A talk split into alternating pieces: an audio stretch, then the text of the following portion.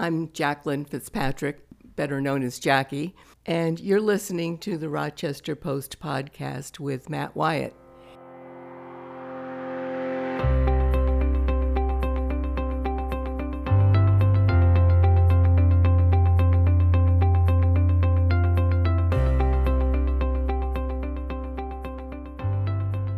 Jackie, how are you doing today? Well, pretty good. Matt, today is my birthday. I'm 75 years old. Happy birthday. I don't know how it happened. I don't know either, but you're here.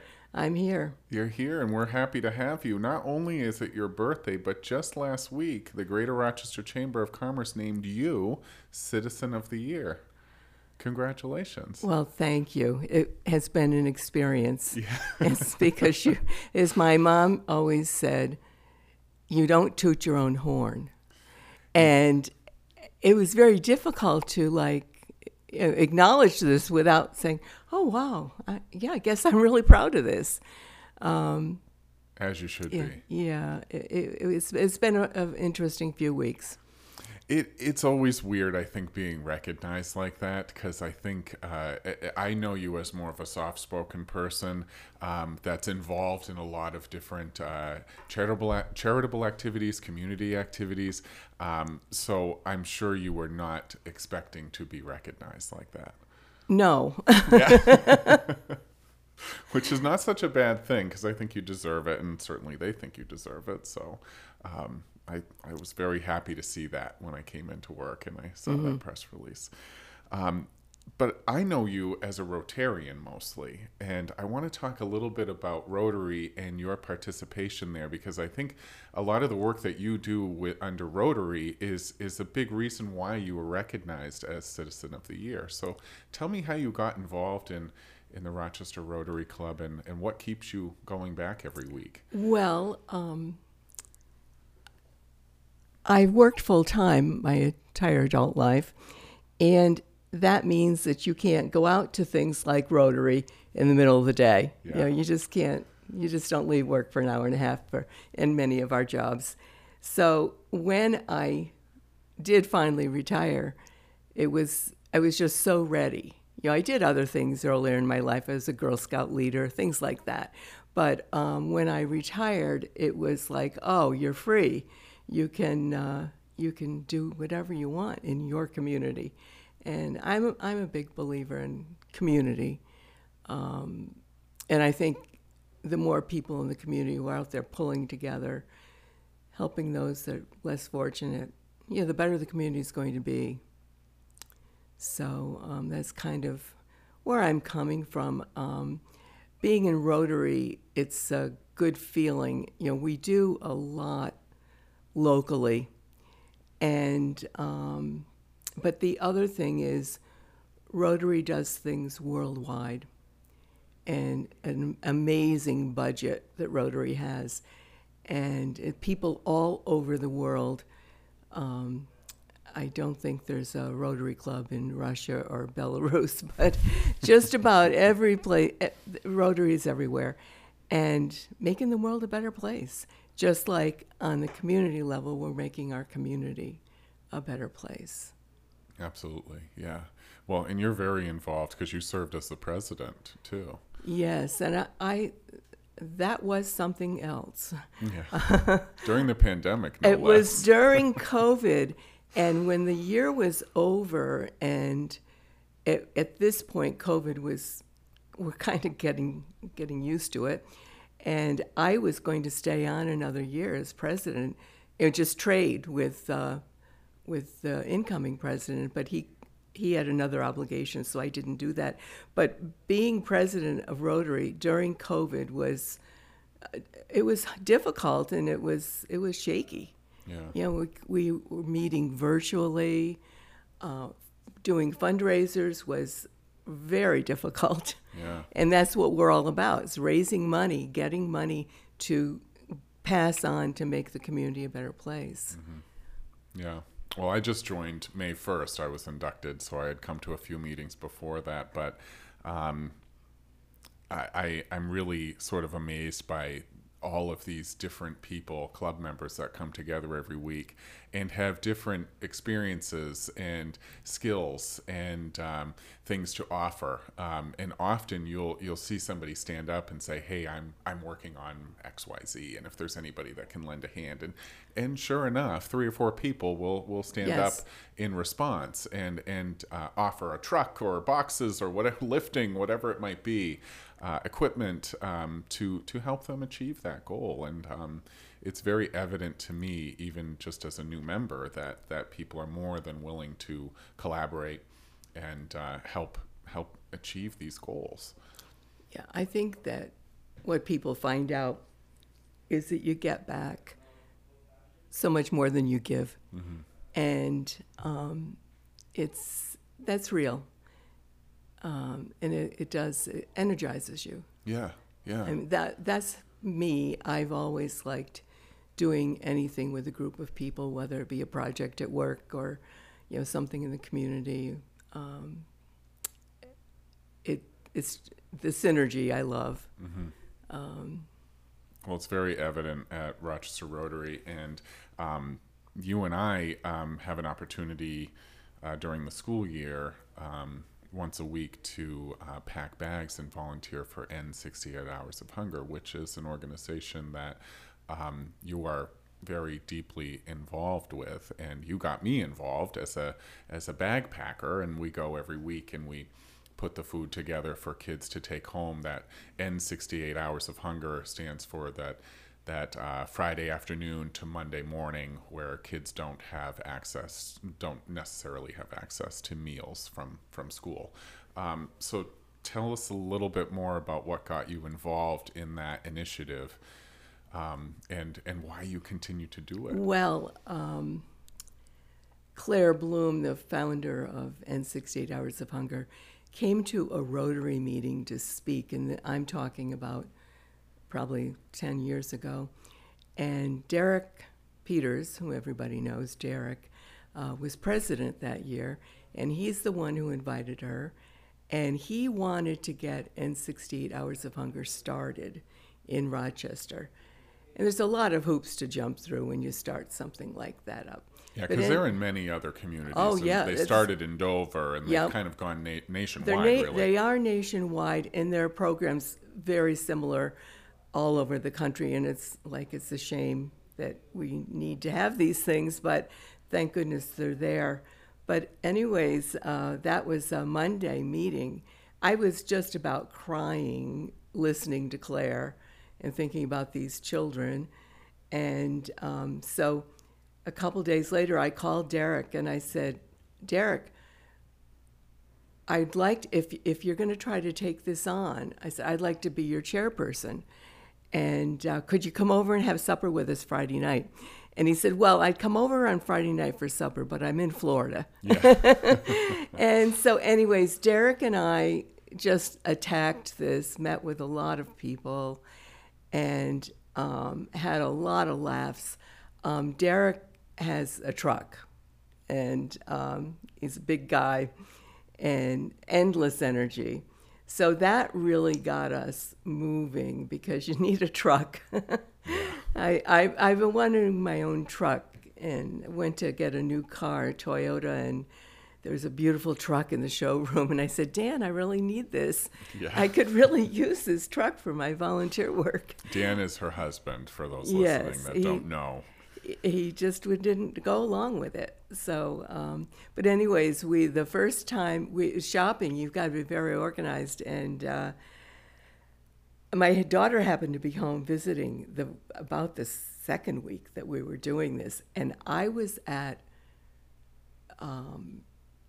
Walmart getting all the best buys. And we had to get like 70 boxes of cereal and, you know, 70 of this and 70 of that. And we got all this stuff, and we had like 3 carts of food. And my husband and daughter and I got to the car, and the only way we could fit it all in was to put Laura in and then put food on top of her. Yeah.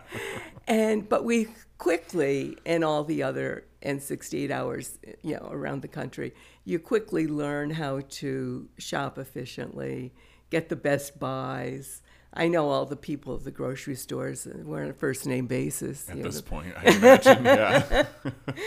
And, but it, in the midst of, you know, we had a lot of good times getting it started, and we had packing teams that packed once a month. But now we're packing, with Rotarians, we're packing on Monday, and it's usually done on Monday. Mm-hmm. We're doing around 100 bags.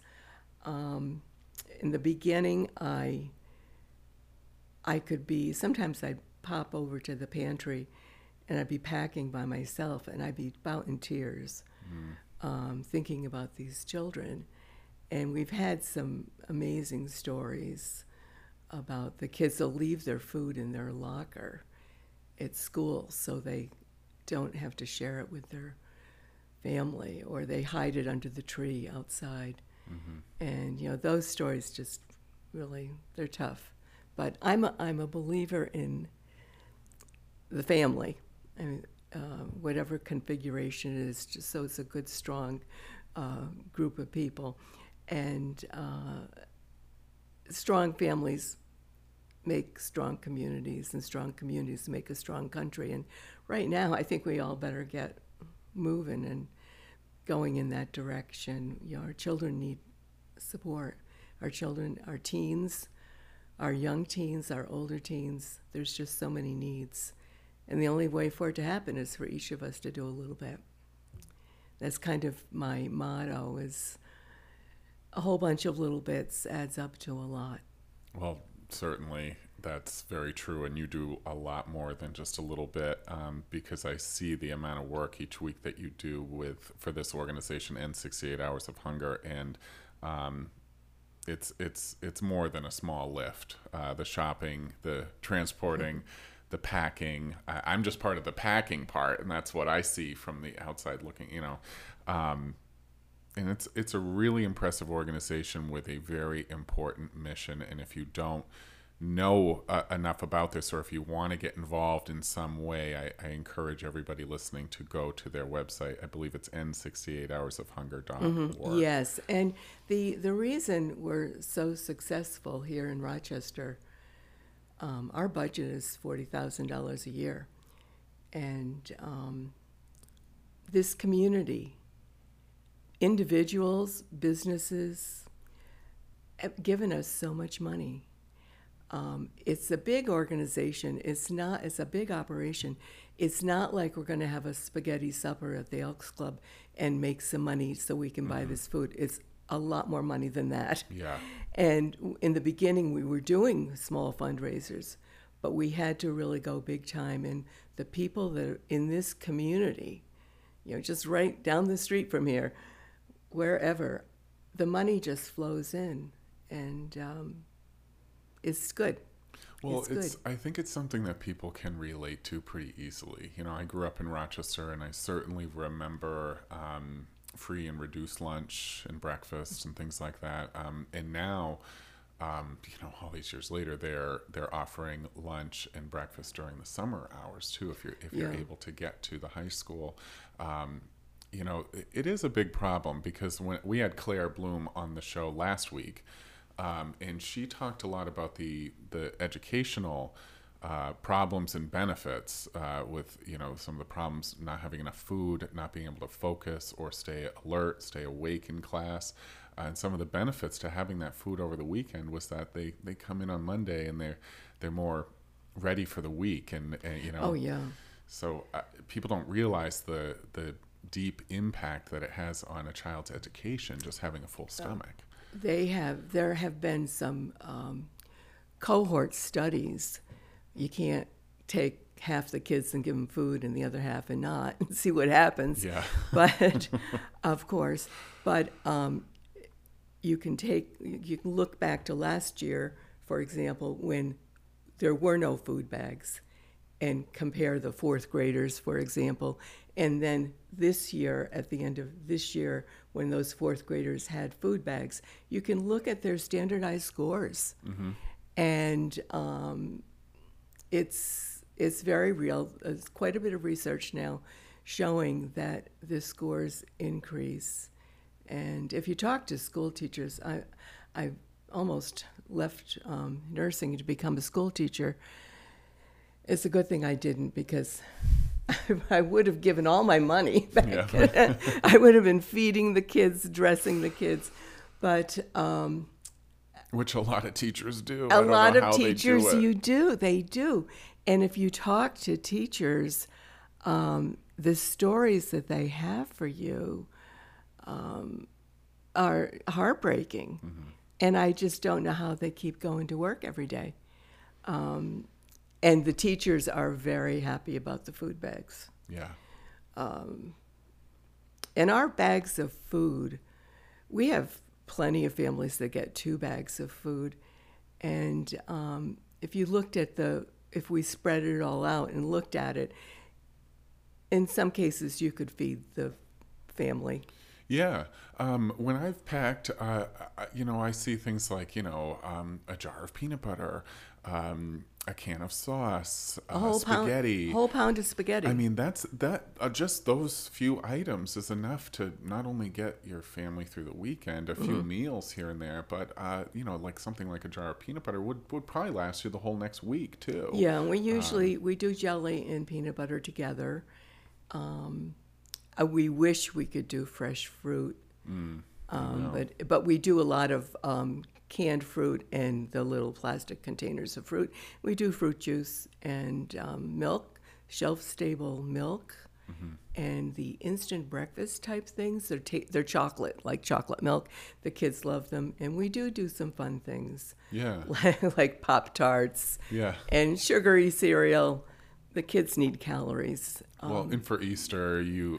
Oh yes, yes. Lisa Stanley, my buddy, my co-coordinator, and she. I think she's capital C, capital O, and I'm little c, little o for co-coordinator. Lisa is a force, really. I mean, no matter what she gets involved in, she is 110%. She's amazing. But now, where was I going with this? But the Easter goodies. Oh, the Easter, yes. So, we can only use our money for food. Mm-hmm. Well, we can't even buy postage stamps and thank you notes. We get like a donation from Rotary to buy those things. But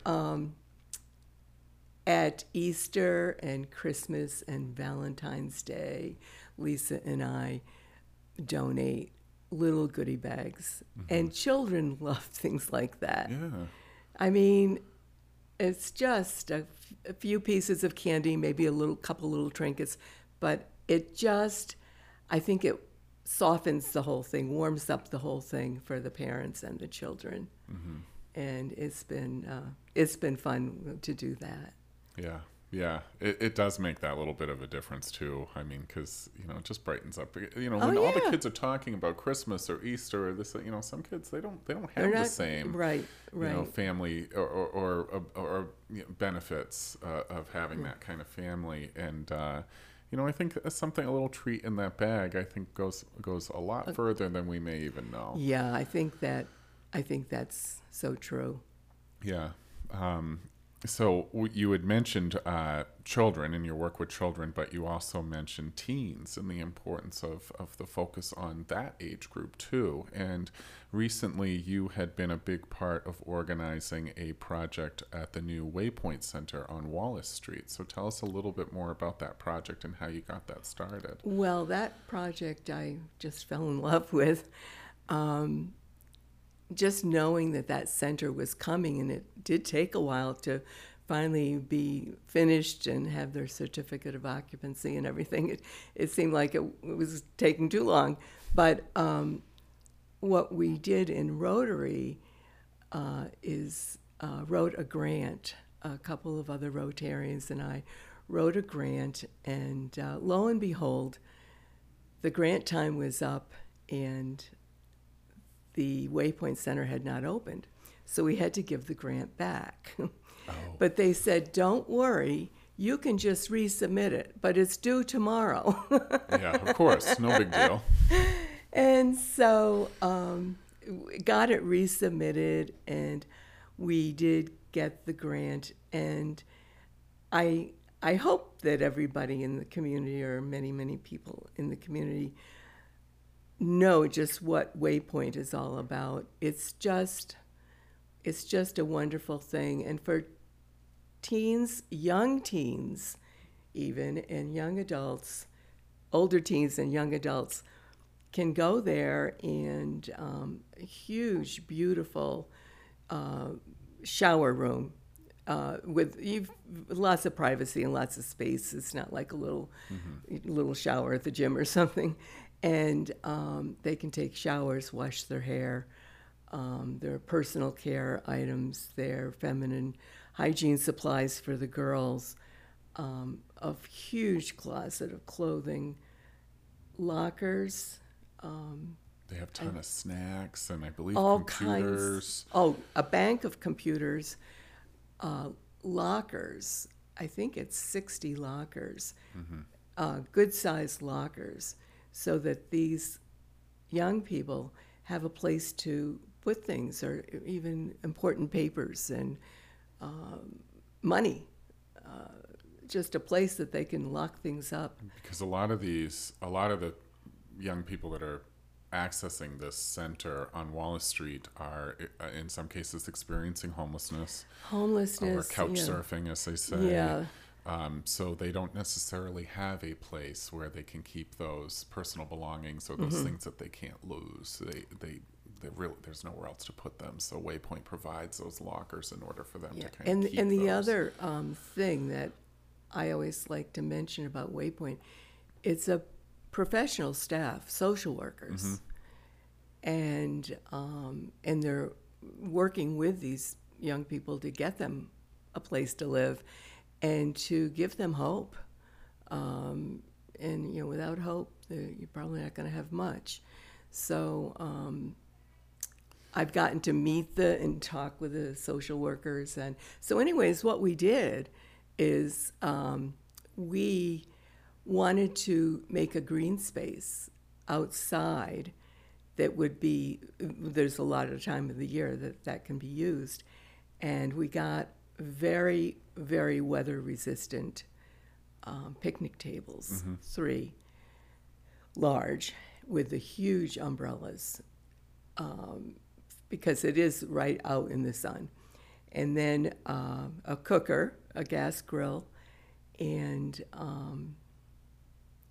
2 raised garden beds, which I think that might end up being flowers.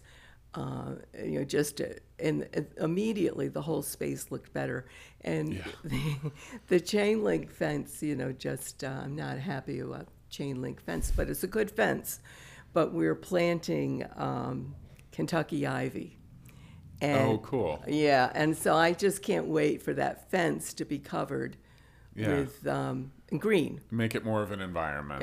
It'll be, the green space is supposed to be very healthy for us. I was just reading about the green space at the Ridge Phase 2. I mean, we finally accepted it. Was it called forest bathing? And just sitting out around the trees and green space is very healthy. And I've seen the kids at the picnic tables. Good, yeah. Well, you really took a space that was underutilized and not very attractive and cleaned it up. We cleaned it up, and actually Rotarians didn't clean it up. Someone else volunteered to take up the asphalt and macadam. Oh, great. You couldn't set a picnic table out there. Yeah. And then we had extra dirt left over, and we were able to rake it across some areas that needed good grass. And with the Waypoint, I mentioned that Studley's donated and delivered all the rich dirt, topsoil, and for the beds, and also gave us a very generous gift card for plantings. And then in town, businesses gave us items either at discount or at cost. So we were able to stretch our money, Which is always important when you're doing right. these types of projects. Well, I went to the ribbon cutting, so I wasn't part of the project, but I went to the ribbon cutting to kind of check it out after a Rotary meeting. And I was really excited about it because I had seen the space before and was aware of, you know, and I didn't really even think anything of it, honestly, because right. it was just sort of a patch. But it was really transformed by these picnic tables and the grill and the raised beds. And now to hear about the ivy on the fence, I think that's just going to sort of be the cherry on top. But I had been talking to Mandy Lancaster, who's their director there, about doing a mural on the back side, on the other side of their building, which faces Columbus Ave, on the Windjammer side. Mm-hmm. So we're working on... getting a mural approved by the Arts and Culture Commission and the Planning Board to paint on the backside of that building and hopefully get some of those kids involved in this project and you know, just make it a little bit brighter and more vibrant. Yes, well, the building, I'm pleased the way the building is looking. Yeah, because in the beginning, I think it didn't look so great. It's completely and different. It's just cleaned up and very polished looking, so that's good. But when you go inside, mm-hmm. you just sigh of relief to see this beautiful stuff for these kids. Well, you would never know it was an auto body before, right? In its right. past life, and there you know? Is the Waypoint takes advantage of the New Hampshire Food Bank, so they've got a lot of food. They have a microwave. They can heat things up. They don't actually cook meals, but mm-hmm. I was very touched when Mandy was talking to Rotary, what kinds of things could you donate, and things like the granola bars or the shelf-stable milk. These kids like milk, and they can put these things in their backpack. And it was like, oh, my goodness. Yeah. Just to think that and they also, you said, the kids can take food, say they're couch surfing, and they can share the food with the people that they're mm-hmm. couch surfing with. My hope is that they're all couch surfing and not living in tents. Yeah. That just blows me away. Well, what's great about Waypoint is they are actively working to eradicate homelessness yes. for young people. So their mission is to get involved at a young age so they do not experience chronic homelessness throughout their adult life. And I think they're successful because they offer that education and support and resources that these kids mm-hmm. really need to show them that there are options. Mm-hmm. And I think the young people have to feel that somebody cares about me. Yeah. And, it does make a difference. And that is, I'm a believer. I need that. Right. You know? To me, it's one of the most basic things, that caring is what makes the world go round, and it's caring is what's making this community go around. Well, I certainly see that as a common thread in all of the work that you do.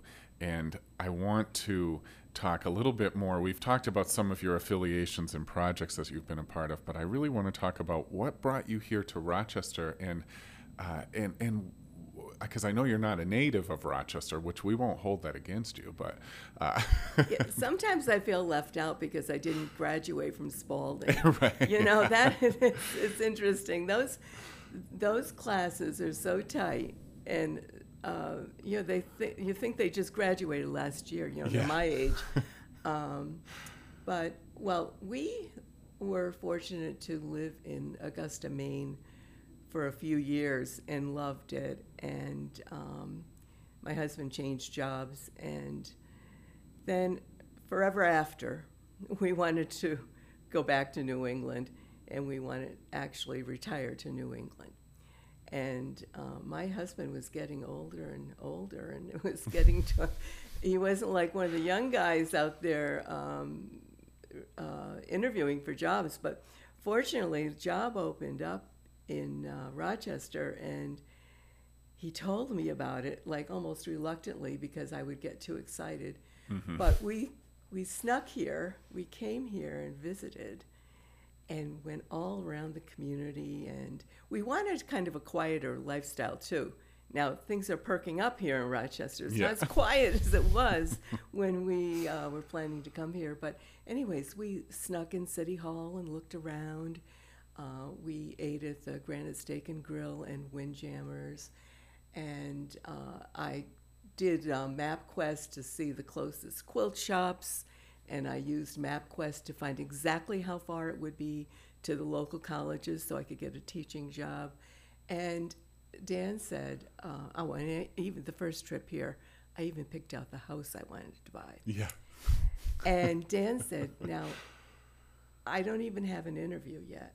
And even if I get an interview, it doesn't mean I'm going to get the job. Right.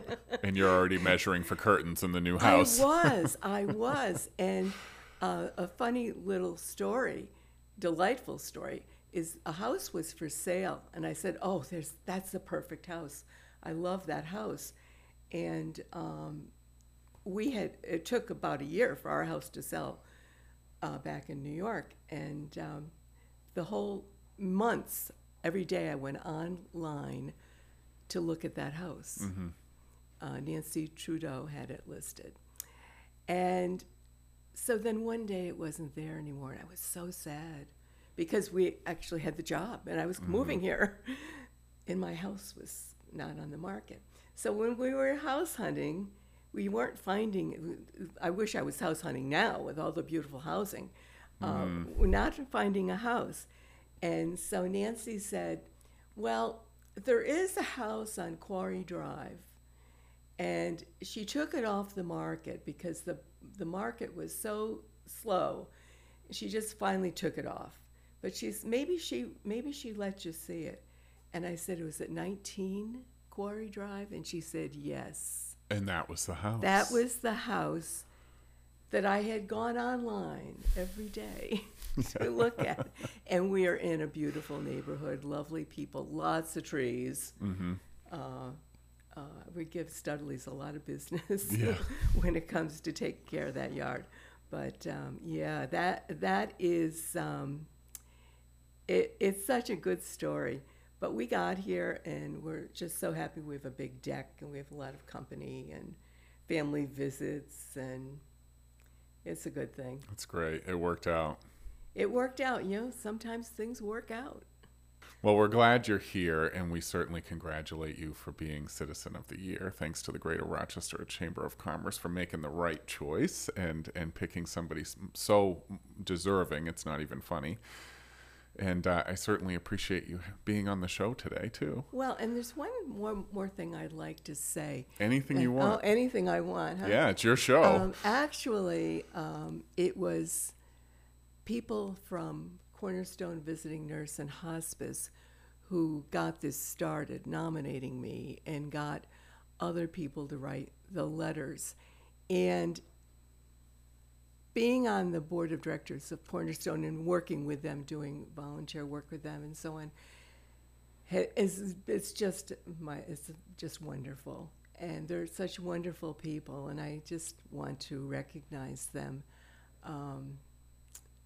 Being a nurse myself, I just have so much respect for what those nurses are doing, both for people who are very, very ill, but also people who are dying mm-hmm. in the last days of their life, and they have something like Cornerstone to help them. They are such a great organization. It is an organization of all organizations, amazing. Mm-hmm. And I'm honored to be on the board. It's been quite a while now, so I consider myself part of the Cornerstone family. Yeah, yeah.